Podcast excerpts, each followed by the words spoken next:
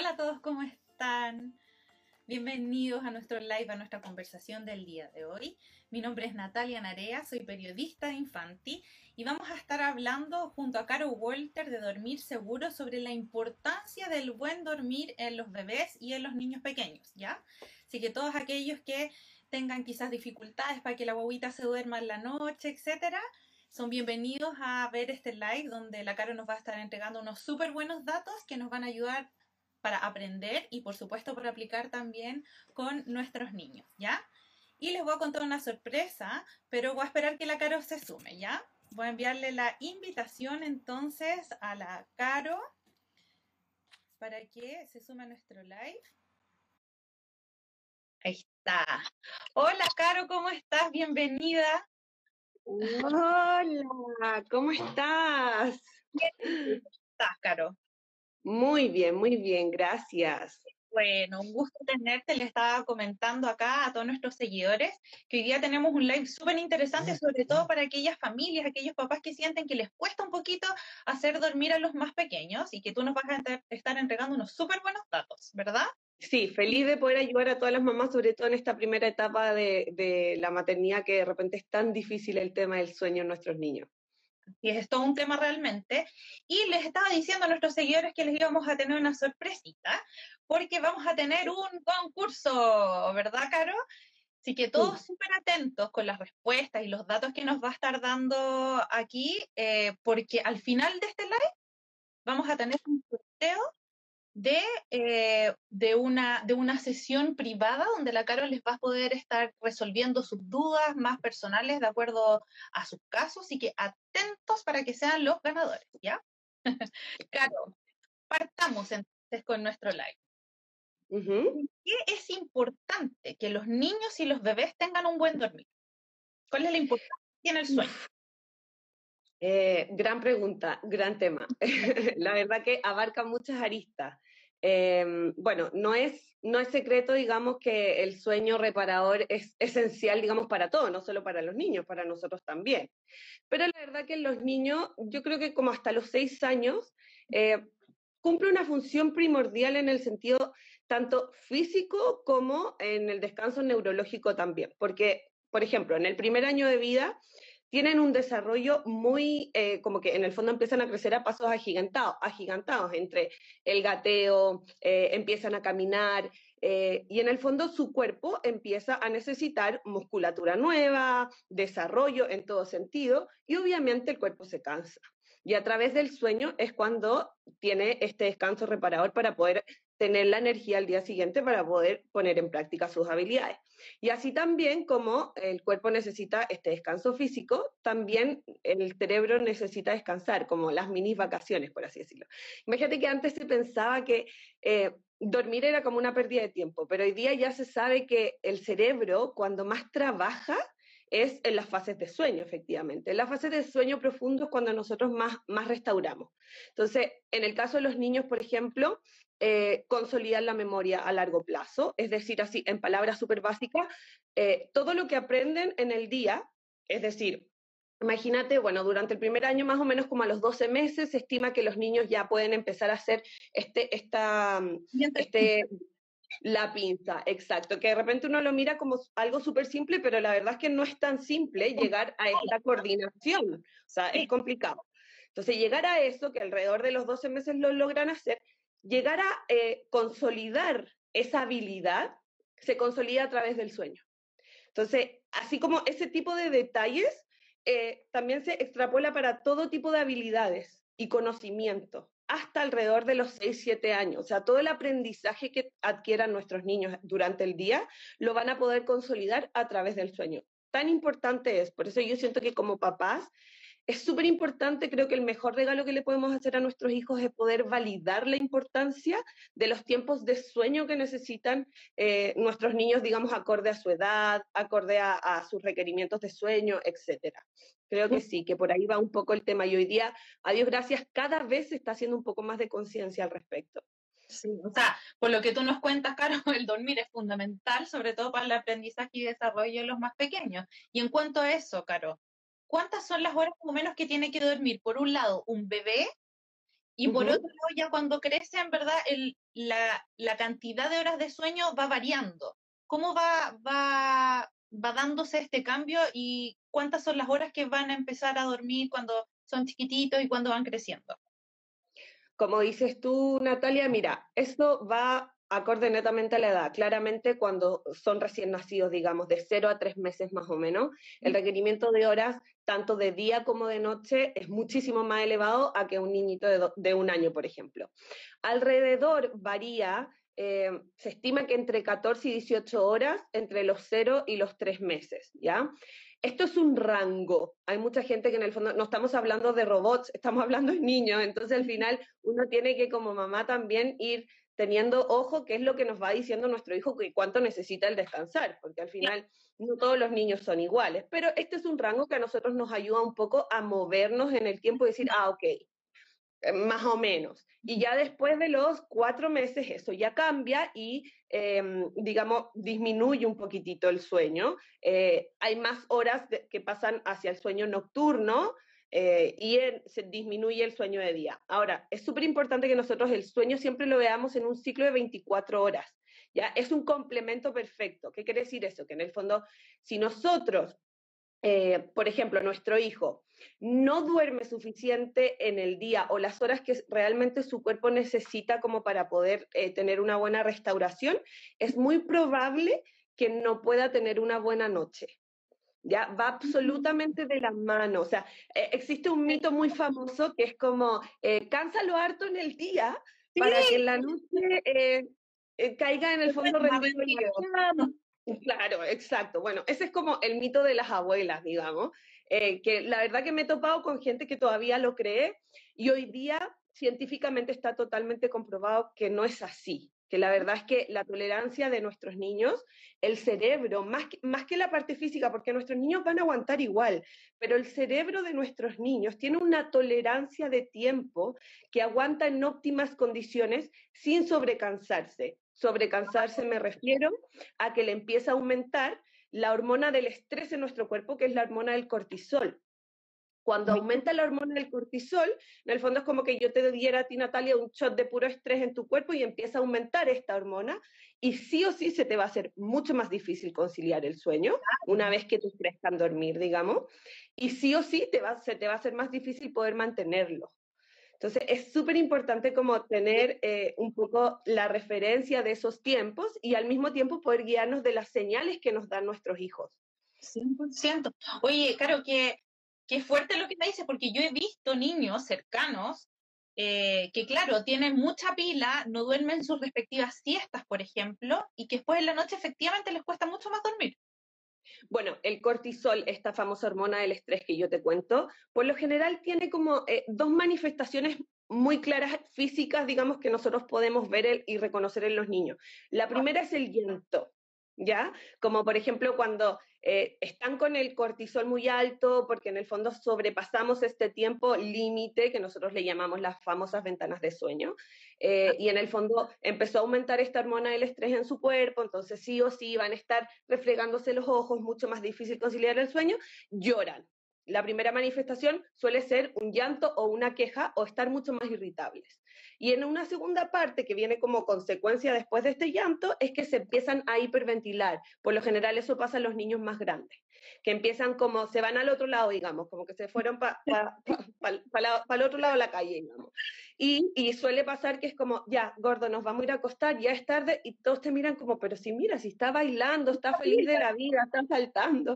Y es como, es que en verdad, eh, no, es que, no es que esté, no es que no tenga sueño, sino que lo que pasa es que el cortisol ya, ya hizo el efecto contrario, digamos, o sea, como que se nos ah. pasó.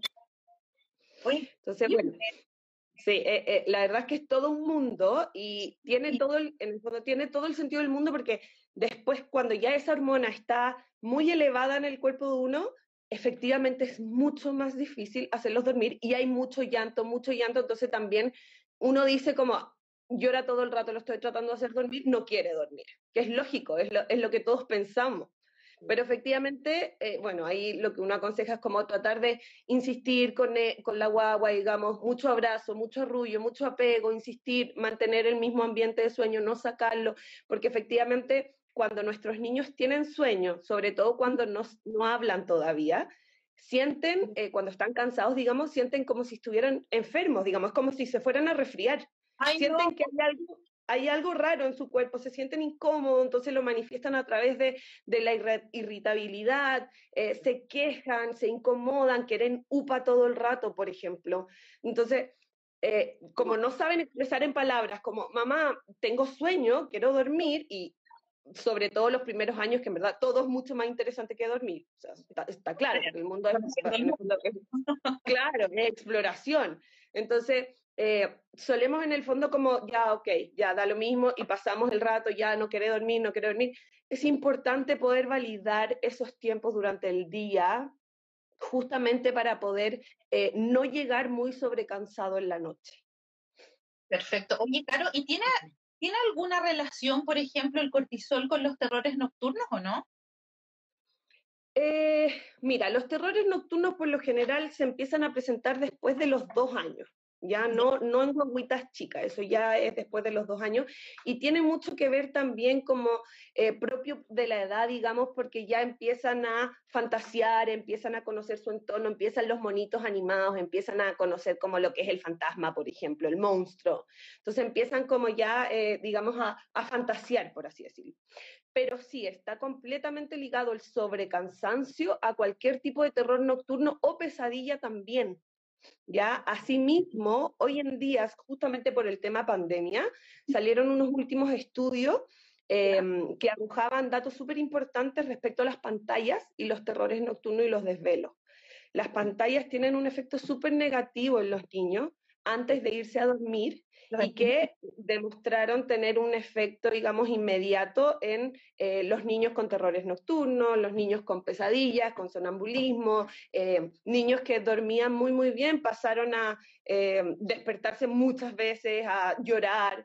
entonces, sí o sí están produciendo un efecto negativo. Mi, mi, mayor recomendación ahí es tratar de evitar las pantallas al menos dos horas antes de, de acostarlos por la noche. Y qué difícil es sobre todo hoy, que uno de repente le muestra quizás un cuento, hay tantas formas, hay tanto tipo de estimulación a través del celular que a veces es lo más fácil decir, ya toma ahí, mira los monitos antes y te quedas dormidito y estamos haciéndolo tan mal sin saber. Y es tan complicado porque la verdad es que, bueno, acá nadie, eh, siento que es tan difícil ponerse en el lugar del otro como y empezar a juzgar también, porque la situación de hoy en día primero nadie pensó vivir una pandemia, o sea, por lo menos yo no, nunca jamás pensé vivir una pandemia. Entonces, al final de cuentas uno dice, ya, ¿cómo afrontarlo frente a una familia que no, no tiene ayuda en la casa, tiene tres niños, la mamá y el papá tienen que trabajar, están con home office? ¿Cómo lidian con eso? O sea, yo no les puedo jugar si es que le pasaron el celular media hora, no, no, no me atrevería, o sea, yo, yo también caería en lo mismo. Entonces, eh, es difícil. En ese caso yo dado esta situación y todo, sí aconsejo, eh, uno, disminuir la luz del celular. Eh, hay aplicaciones, sí, hay aplicaciones, incluso, bueno, hoy en día ya los celulares están tan, tan tecnológicos que uno mismo en la pantalla puede disminuir la luz como al mínimo y también hay ciertas aplicaciones que nos ayudan eh, a disminuir el brillo como a cero, a cero por ciento. ¿Ya? Eso ayuda mucho porque lamentablemente la luz que emiten todos los artefactos tecnológicos nos eh, inhiben la secreción de la melatonina, entonces es un poco contraproducente con el efecto del sueño, digamos. Totalmente. Entonces, en ese sentido, bueno, intentar eh, por lo menos una hora y media, dos horas antes de dormirse, tratar de no poner, si tienen que poner monitos, idealmente en la, en la, televisión y no en el iPad, no en pantallas tan chicas, porque al final también lo que genera eh, el, el, efecto pantalla, no sé si tú te has dado cuenta, pero tener un niñito al frente con el celular, parte, eh, uno parte teniendo el celular a esta distancia y después uno lo ve y lo tiene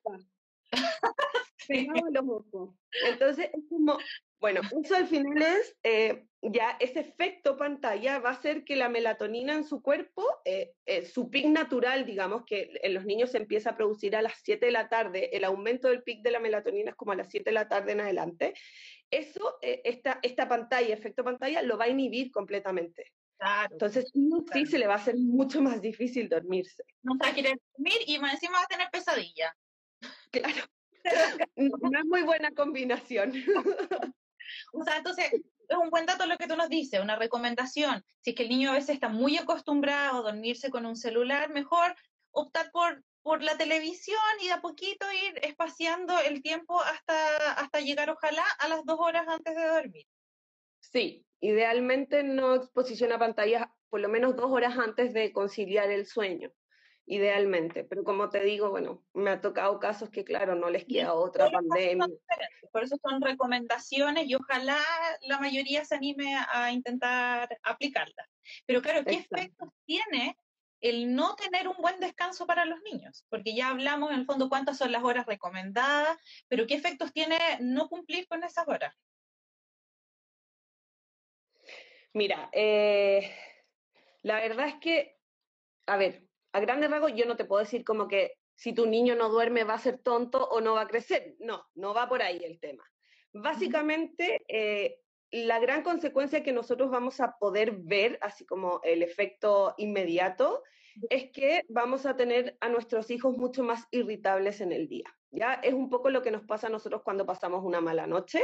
Probablemente al día siguiente en la pega vamos a estar como que, por favor, pásame un café, me puedo ir antes, estoy un poco cansada, me duele la cabeza. Ya, nosotros adultos, digamos, lo podemos manejar de cierta forma, pero nuestros niños que no tienen en el fondo eh, las herramientas para controlar sus emociones, claramente van a estar, van a necesitar mucho más apego, más arrullo, eh, van a estar más llorones, van a estar eh, más impacientes.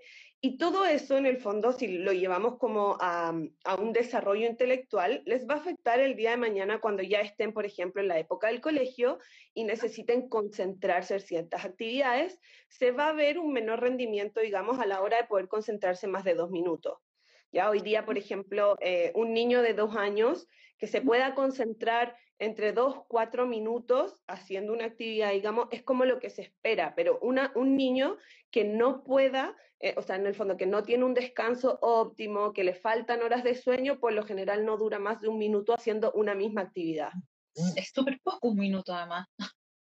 Es súper poco, claro, pero en el fondo eh, esta falta como de descanso hace que no pueda concentrarse, eh, al mismo tiempo no va a consolidar. Lo que aprenda en un día es muy poco probable que lo consolide en su memoria a largo plazo. O sea, si aprendió, te estoy poniendo un ejemplo súper banal, ¿ya? Pero para entenderlo como con peras y manzanas.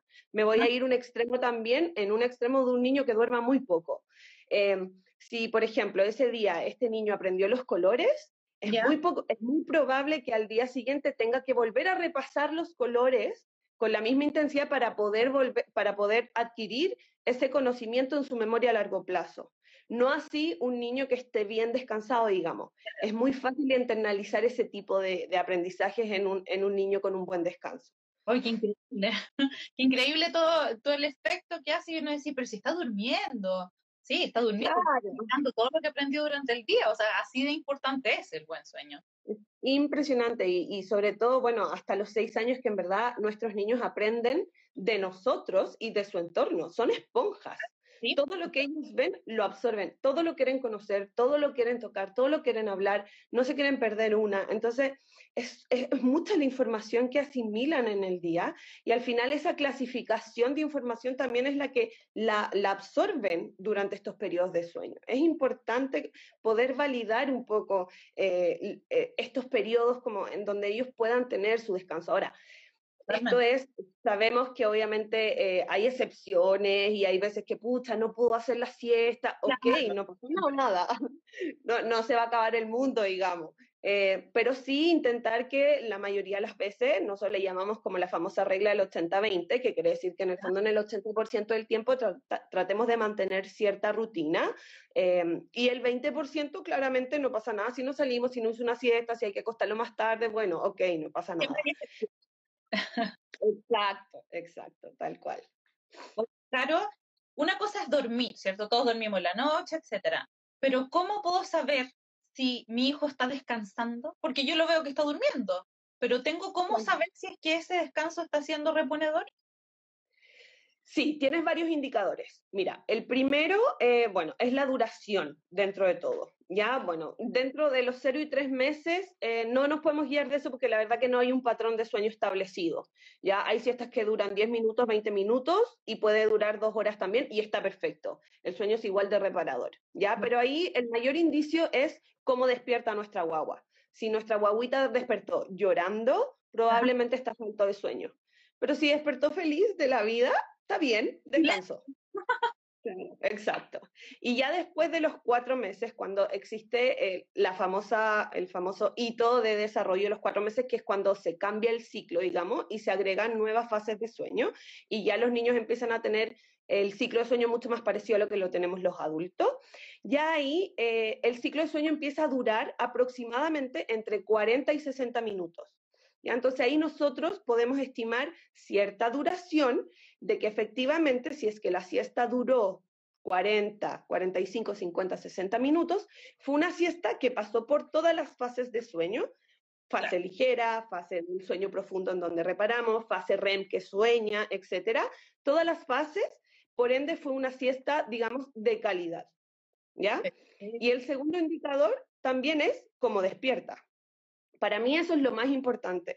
Si despiertan llorando, si despiertan reclamando, quejándose, etcétera, claramente es una señal de o falta de sueño o también desconoció el lugar en donde puede estar. Eso también pasa mucho. Como que desconocen, se asustan, necesitan a alguien conocido, necesitan apego. Eh, y por, bueno, y el otro lado es el, eh, digamos, pasa mucho que después de los cuatro meses empiezan a hacer las siestas cortitas como de los 20 minutos, los 15 minutos, los 30 minutos, que como te, yo te explicaba, un ciclo dura 40 minutos mínimo, digamos, entonces si lo hizo de 20 es como que no pasó por todas las fases. Entonces ahí uno dice, pucha, no pasó por todas las fases, probablemente no está haciendo, eh, digamos, como tú bien decías, no es un sueño de calidad, ¿ya? Entonces, ahí hay diferentes cositas que nosotros podemos hacer, pero por lejos la etapa más desafiante respecto a eso es el cuarto mes. Eso es un rango, ya hay, hay guaguas que les pasa al tercer mes, hay guaguas que les pasa al quinto mes, pero el rango es más o menos al cuarto mes. Es súper difícil, ¿verdad? Porque eh, Caro, que noto que mi hijo se despierta todos los días llorando. O sea, ahí yo ya sé que no está teniendo un sueño reponedor. ¿Qué puedo hacer yo?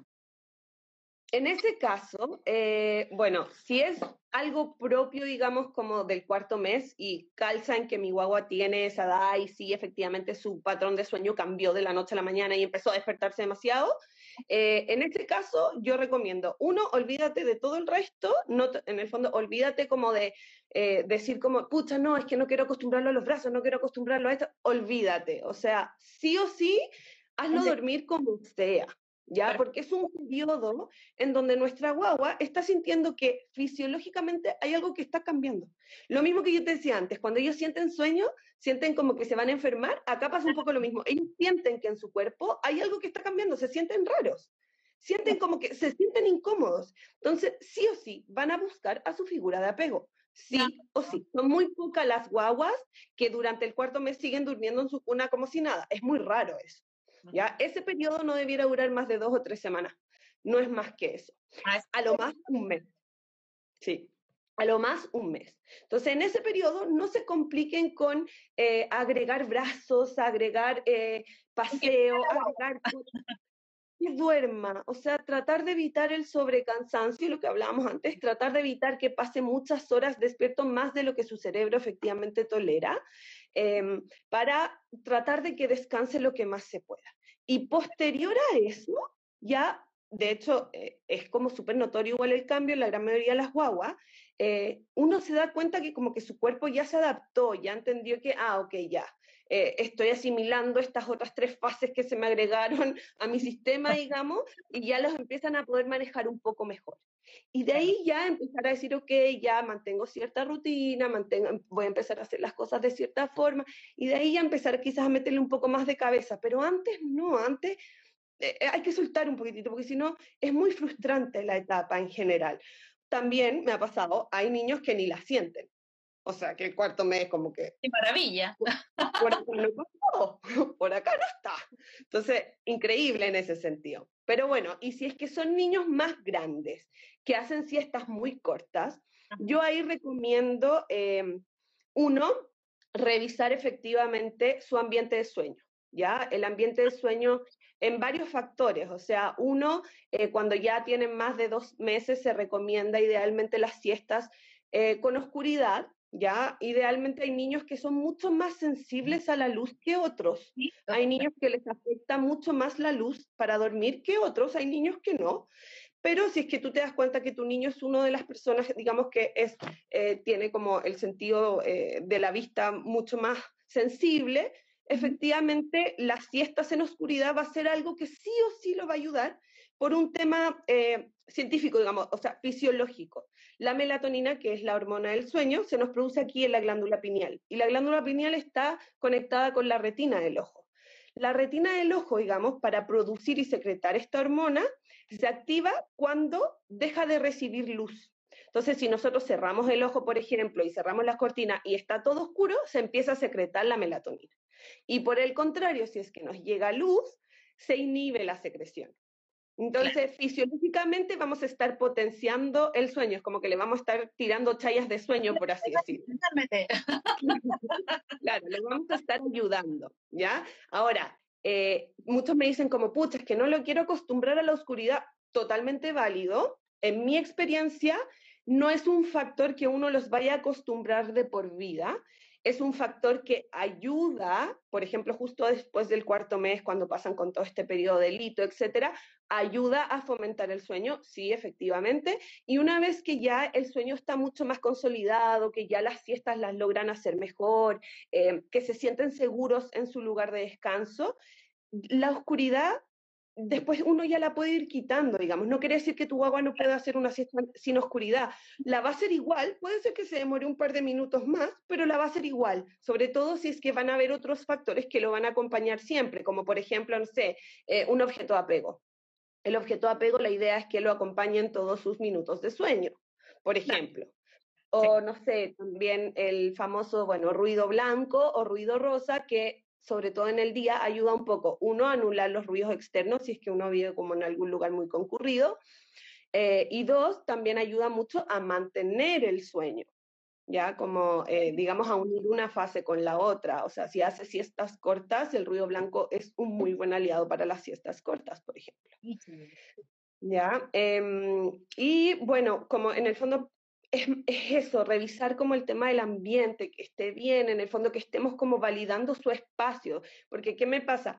Al principio era muy como eh, que yo, me meto en el mismo saco ya, porque yo antes de ser mamá también, o sea, ¿tú estás loca que yo voy a hacer dormir a mis niñitas con oscuridad, con ruido? No, que mi niñita duerma, ojalá arriba de un árbol, o sea, que duerma donde sea.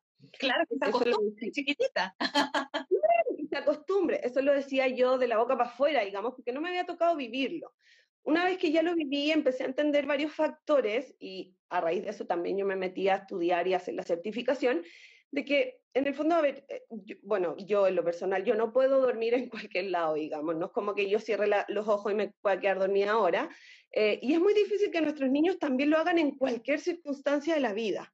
Entonces hay ciertos, sobre todo los primeros años de la vida, en donde todo es curiosidad. O sea, todo lo quieren aprender. Pasó un animal y les llama la atención el animal. Pasó un niño y quieren jugar con el niño. Entonces, querer hacerla dormir en la mitad de una plaza, por ejemplo, donde está el mampato, eh, es, poco, poco real, creo yo. ya, exacto. Sí hay minutos en que, en que esto se puede lograr con ciertos otros factores externos que nos van a ayudar, pero la verdad es que siento que uno debiera poder como eh, potenciar un poco el sueño con estas herramientas externas que puede ser el ruido blanco o el ruido rosa y si uno no lo quiere incorporar está perfecto, o puede ser un objeto apego, em, puede ser, bueno, la succión del chupete también ayuda mucho a, calmar la ansiedad, a, como a relajar, relajar, digamos, como a entrar en fase de sueño. Em, así también, por ejemplo, bueno, los recién nacidos, el tema del swaddle, que los se sienten como sumamente contenidos, así igual como estaban en el vientre de la mamá. Eh, y después ya más grandes el saquito, hay varios factores que podemos ir incorporando como para poder motivarles un poco más el sueño. ¿ya? Em, de repente muchos dicen como, chuta, pero tanta cosa para el niñito, digamos, como para que duerma. Sí, pero efectivamente cuando tú valid eh, volvemos al 80-20, si tú mantienes el 80%, digamos, como con este tema y ya tú logras un hábito de sueño más establecido, el 20% no quiere decir que no lo vaya a poder dormir de otra forma, lo va a dormir igual. Lo va a dormir igual, quizás le cueste un poco más, pero también nosotros apelamos a eh, algo que nosotros llamamos la memoria del tiempo, ya que es, por ejemplo, cuando tú ya regulas el reloj biológico eh, y tu cuerpo, sin saber la hora que es, pero tu cuerpo a las 2 de la tarde ya empieza a sentir hambre, porque está acostumbrado a esa hora siempre a almorzar. tu cuerpo, por ejemplo, no sé, a las 4 de la tarde ya está acostumbrado a sentir sueño porque a esa hora está acostumbrado a tomar la siesta. Apelamos a eso, porque en el fondo tú empiezas como a regir ciertos eh, horarios en base al reloj biológico según tu edad. Justo te iba a preguntar eso, Caro. ¿Es importante crearles a los niños rutinas de sueño? Es decir, fijarles ojalá alguna hora para que se vayan a dormir y si es que no se han levantado, despertarlos a cierta hora de acuerdo a, su crecimiento? Sí, todo va a depender también de la edad. Ya cuando son muy chiquititos, la verdad que no sacamos nada con reginos por horario, nos vamos a frustrar nomás, porque uno están absolutamente a demanda con la leche materna, eh, y no, no, eh, es, muy, es muy ilógico pensar en que podemos regirnos en horas tan establecidas. Y ya a futuro, sí, yo recomiendo ya entre los cinco, seis meses tratar de eh, regirnos por ciertos horarios, pero, pero más que en horarios, como en horas fijas, eh, a mí me gusta más regirme eh, por patrones, como por forma de hacer las cosas. ¿Qué es lo que eso nos va a decir, les va a decir y comunicar a nuestros hijos? Es em, van a empezar a hacer asociaciones de que cuando pasa algo, cuando mi mamá, por ejemplo, entra a la pieza, cierra las cortinas, pone el ruido blanco, ah, yo sé que ahora me toca dormir. Y sé que cuando duermo, por ejemplo, duermo en mi cuna y sé que cuando me despierto, me despierto feliz y viene mi mamá, me da un beso y me da una papa. Oh, es como hacer un... Claro, exacto, porque en el fondo nuestros niños no saben qué esperar, es incertidumbre todo el rato, porque es como que todo es nuevo. Entonces, si nosotros les damos cierta regularidad y cierta periodicidad en su día a día, a ellos sí o sí uno les va a bajar su nivel de ansiedad, que es una respuesta automática de, digamos, como de, defensa frente a, la incertidumbre, em, y eso va a hacer que uno puedan conciliar el sueño más rápido, de manera más, más pacífica, por así decirlo, más seguro, sin reclamar, porque saben qué es lo que viene, saben qué es lo que viene después de eso, saben a qué van. Entonces, la rutina eh, en forma, digamos, nos da eso, nos da la previsibilidad de lo que viene en el día. Y en términos de horario, sí, también a mí, bueno, sobre todo cuando ya son más grandes y todo, sirve mucho, pues justamente por lo que hablábamos, por el tema del reloj eh, biológico, porque nos ayuda a, mm, a, digamos, a activar la memoria del tiempo, em, nos ayuda a poder, digamos, funcionar nuestro día.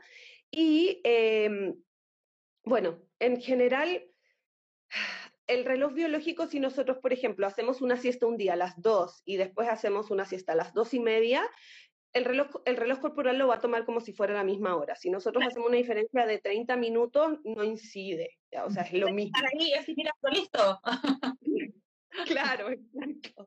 Pero si es que, claro, si un día la hacemos a las 2, otro día a las 3, otro día a la 1, otro día, como que nuestro cuerpo no sabe qué esperar, entonces probablemente va a costar mucho que haga la siesta y va a ser una batalla frente a cada siesta. ¿Ya? Porque en el fondo no, no, eh, va a ser como, pero mi cuerpo a esta hora ayer estaba jugando, entonces no entiendo, como que... no, no, no sé qué esperan que haga, ¿cachai? Claro. Oye, Caro, va por ahí. Y considerando que ahora ya estamos empezando un poquito con los días fríos, quizás más al sur de Chile ya efectivamente está frío de, frentón, ¿influye la temperatura en la calidad del sueño de los niños o en el dormir? 100%. 100%. Mira, en términos del de, eh, ambiente, lo que se recomienda, la, como la temperatura de la pieza, digamos, es entre 20 y 21 grados. Ya temperatura eh, a sensación de piel, digamos. Y em, si tú me preguntas a mí, creo que mm, siempre me ha pasado en los casos, digamos, sobre todo ahora en verano, que hizo mucho calor, eh, uno de los principales factores por los que nuestras guaguas se despiertan es el calor. Y nosotros tendemos a sobreabrigarlos. Ya como, bueno, no sé, a, mí me pasa que yo soy friolenta, entonces como que yo tengo frío y creo que todo el mundo tiene frío, es mentira. ¿Qué pasa? La mamá tiene frío, la guagua tiene frío.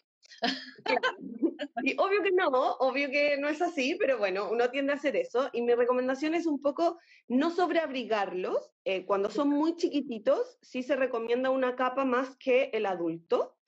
Eh, y una forma, por ejemplo, de saber eh, cómo estén de, de, temperatura, de pijama, de ropa, etcétera, es tocándole en la parte de acá del cuellito hacia la espalda, digamos, y, revisando ahí su temperatura. Si es que está transpirando, en el fondo si está un, poco más mojadito, es porque tiene calor. Y bueno, si es que está bien, la temperatura está todo bien, eh, está perfecto. Y si está un poco más helado, puede ser que necesite una capa extra. Pero mm, sí, es algo que influye, sobre todo el calor. Y de hecho, es mucho más difícil conciliar el sueño en condiciones calurosas que más frías.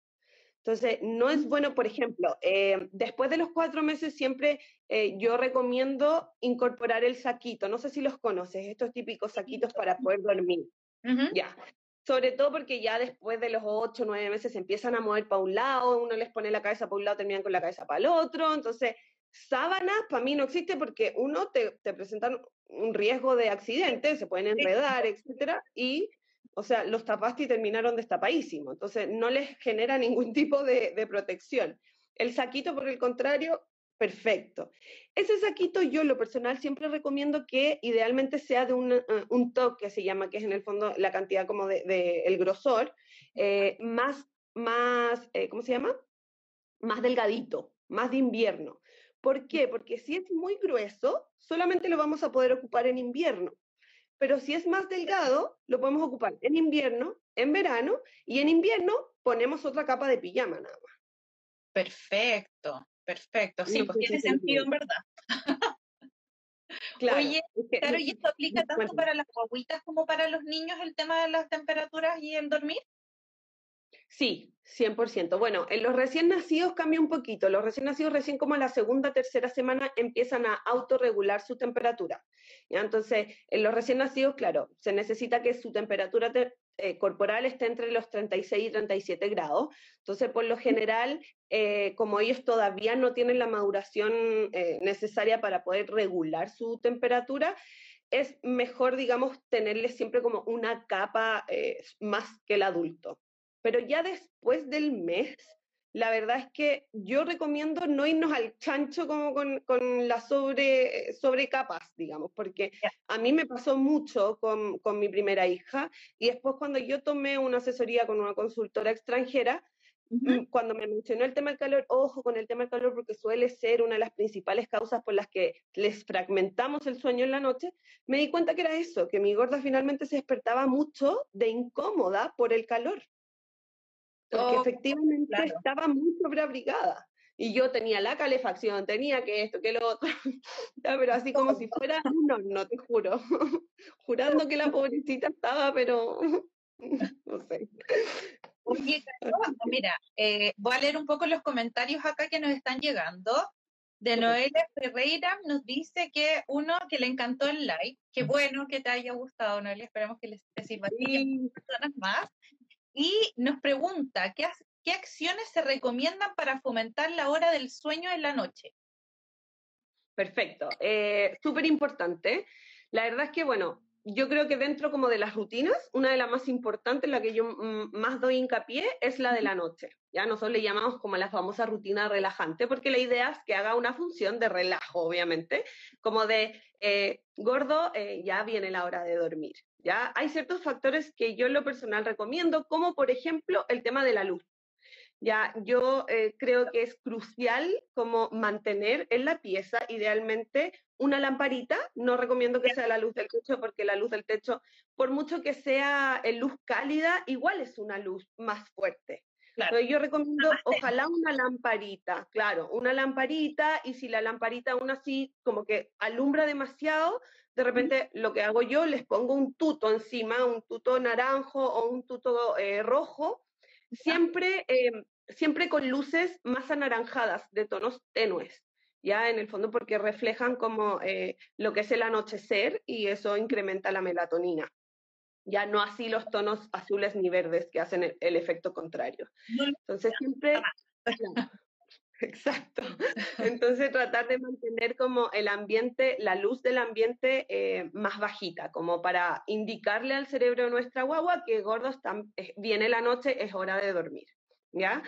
Otro factor que podemos incorporar que, bueno, en lo personal a mí me gusta mucho, es algún tipo de música relajante que en el fondo con el tiempo, eventualmente nuestros niños empiezan a relacionar ese sonido a, mmm, es minuto de, ¿ya? Bueno, yo siempre a mis niñitas, desde que nacieron, les pongo una música que creo que, no sé si fue mi mamá la que la puso la primera vez y me encantó, de YouTube, así como una música de, de agua o de río y salen como unos animalitos. Y, Claro, de sonidos naturales y la verdad es que me ayudó mucho porque pasan una etapa en que de repente o te atrasaste un poco con la rutina y están con sueño, entonces le estáis poniendo pijama y ya está media como incómoda y, se está quejando.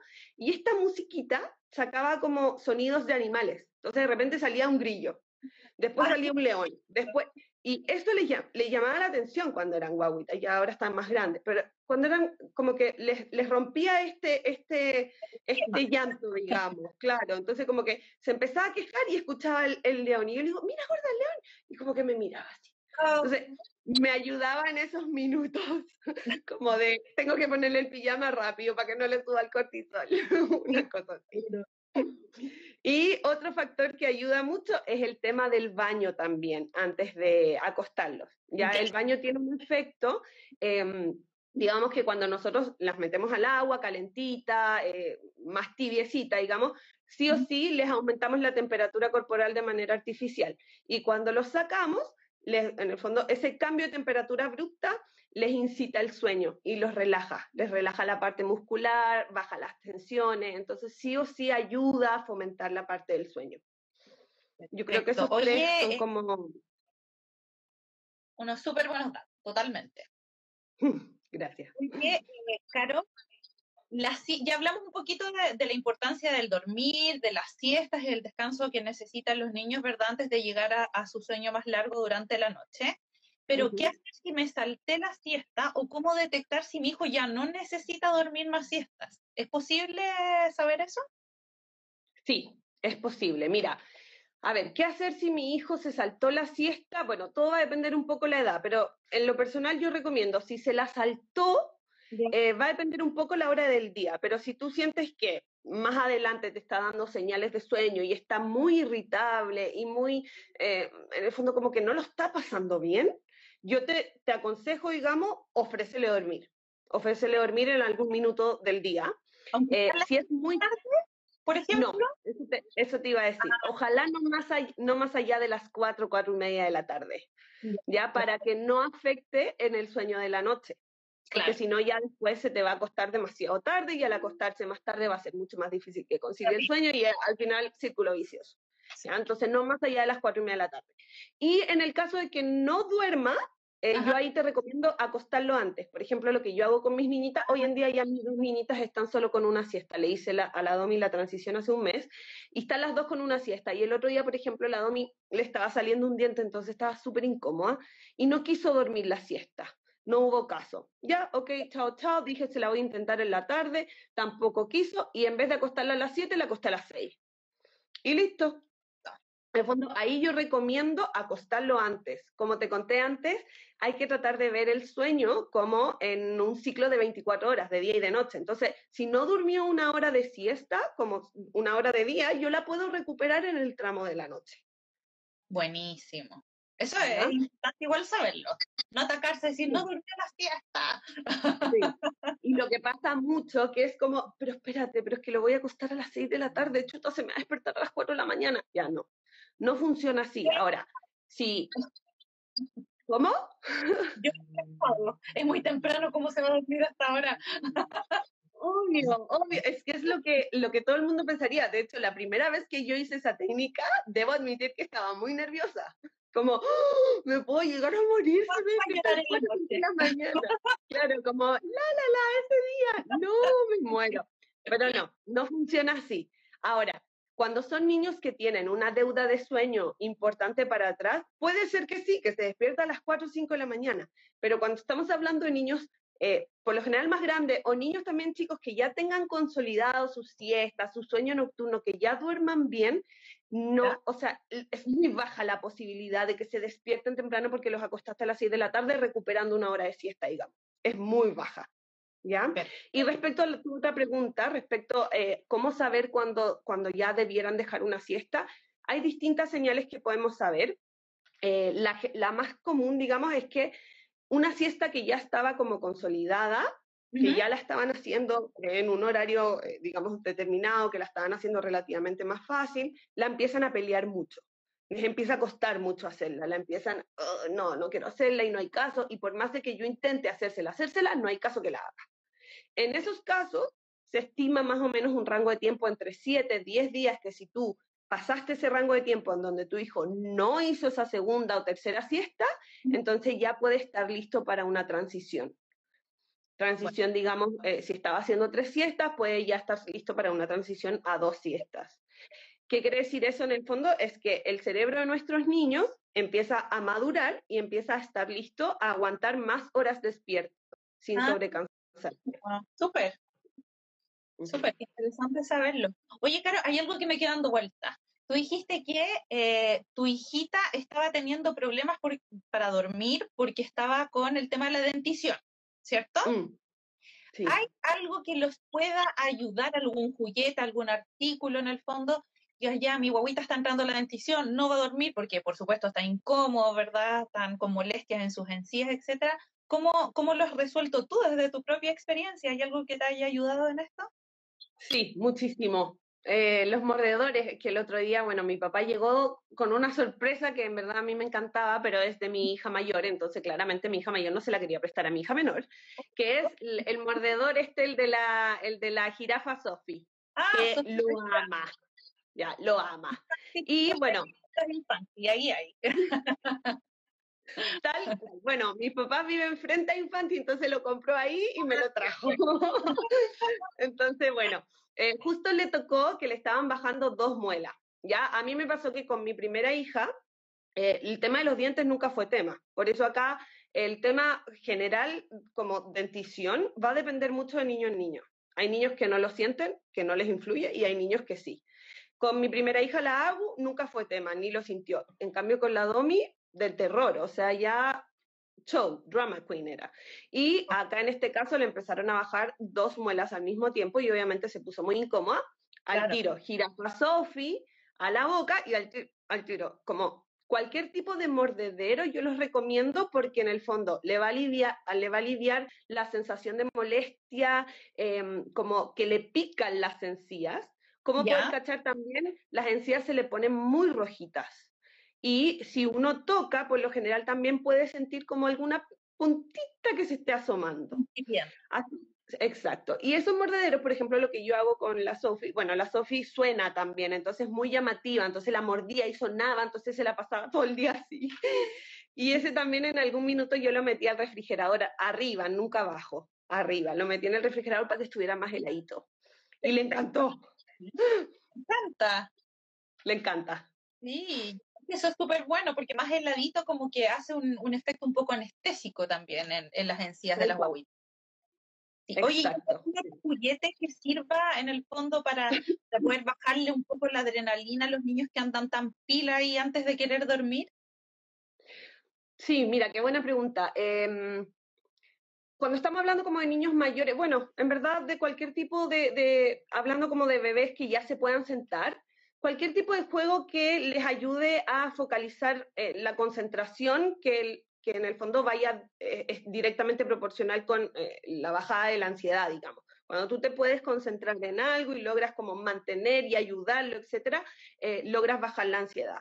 en lo personal, yo soy fan de todos los juegos, estos juegos apilables, como mm, eh, los vasitos, por ejemplo, estos que uno pone el más grande, luego el otro, y yo recomiendo incluso hacerlos con ellos, motivarlos a hacerlos con ellos, ponerse uno la guagua adelante, poner los vasitos al frente, agarrarle las manitos e ir enseñándole de a uno.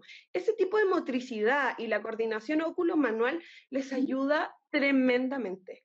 Y así también para los más grandes, eh, los bloques, por ejemplo, los bloques de madera, empezar a armar, subir, eh, cuando ya son más grandes en el fondo empiezan a diferenciar colores, eh, figuras, entonces empezar también como a hacer una interacción con este juego.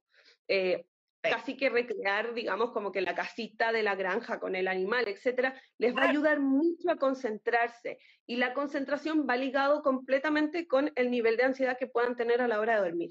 Entonces, sí o sí, yo recomiendo como tratar de incentivar en el día, si ustedes ven que sus hijos puedan tener un nivel de ansiedad alto, tratar de incentivar cualquiera de esos juegos es una buena herramienta. O sea, es un win-win, porque se estimulan, se divierten y además después les ayuda a dormir por defecto. 100%, 100%. O sea, un súper buen dato ahí para, para todas las personas.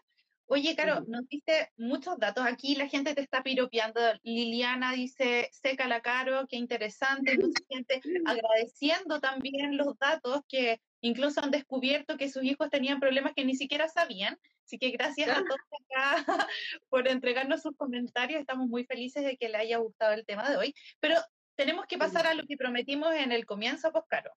Nosotros prometimos que íbamos a tener eh, un premio en este live Así que, dale, te propongo, lánzate tú en una pregunta y yo voy a estar mirando a ver quién responde más rápido.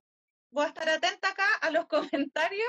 Así que todos, porque voy a estar acá. acá tengo el tiempo de cada uno de los comentarios. Así que tú, la pregunta que tú quieras, Caro, y yo voy a estar acá mirando. Ya. Eh, Ah, alguna pregunta que sea como eh, relativamente más general, digamos. Pues, ¿Cuál vendría siendo el principal factor em, como enemigo del sueño para nuestros niños? Vamos todos, piénsenlo, piénsenlo. Ahí nos están agradeciendo por el live. Mientras tanto, estoy viendo quién llega, quién llega con la respuesta. Me muero si fue muy difícil. Mira, si no responde nadie, te voy a decir, porque acá me notifica si es que alguien comenta. A ver. Claro. Catherine dice, la televisión. Cuéntanos tú, Carmo. ¿Se la damos mm. correcto o podría haber otra? Mira, están llegando más, están llegando más. Eh. A ver, a ver. Ahí se me pierden con el orden. Bueno, muchos agradecimientos. Acá Cindy. Cindy nos dice, la luz de las pantallas. No, es que entonces parece que planteé mal la pregunta, porque no va por ahí. El cortisol. No, ya. ¿qué, es lo que genera que suba el cortisol, por ejemplo? ya, vamos con otra más sencilla. Una más sencilla, Caro. Uy, que llegaron, espera, espera, llegaron muchas, muchas. La sobrecansación, la luz y el sobrecansancio, la falta de rutinas. La luz y el sobrecansancio. El sobrecansancio, esa es. El enemigo principal, el enemigo número uno del sueño es el sobrecansancio. 100%. Entonces la ganadora es Marce Marcelala. Perfecto. Marce La voy a contactar. Aquí la Caro te va a contactar, entonces yo te voy a enviar, Caro, eh, por interno. para que le manden los datos. Felicidades, Marce Marcelala. Eh, te ganaste una, una, un propio live, por así decirlo, con la Caro, que va a poder estar ayudándote en, en tu caso personal con, con todo lo que tú necesites, ¿ya? Caro, te quiero agradecer demasiado, demasiado, demasiado. Muchas gracias a ti por invitarme. Yo de verdad que feliz, más que dispuesta a poder ayudarlos porque siento que es un tema eh, demasiado entre controversial, es muy actual para todas las mamás, entre primerizas, con segundos, con terceros, con cuartos niños, o sea, siempre es tema esto. Así que yo feliz de poder ayudarlos. Sí, o sea, fue un gusto además aprender. Siento que todos aprendimos muchísimo contigo, nos derribaste ciertos mitos y nada, o sea, feliz de poder invitarte nuevamente a que compartamos un live, porque seguro hay muchas preguntas que la gente sigue teniendo del sueño de los niños. Así que agradecerte a ti, Caro, agradecerle a todas las personas que estuvieron hoy con nosotros enviándonos sus preguntas y súper atentos también para el concurso. Síganse cuidando todos, no se olviden que el virus sigue eh, presentes y que no se olviden de llevar siempre sus mascarillas, el lavado de manos, porque es la única forma de que podemos cuidar también a los que más amamos, ¿ya? Así que gracias a todos. Marta, felicidades. Eh, la Caro te va a contactar directamente desde Dormir Seguro. Así que gracias a todos. Gracias nuevamente, Caro. Cariños. Y nos vemos en la próxima semana. Que estén bien. Chao, chao. Gracias. Chao.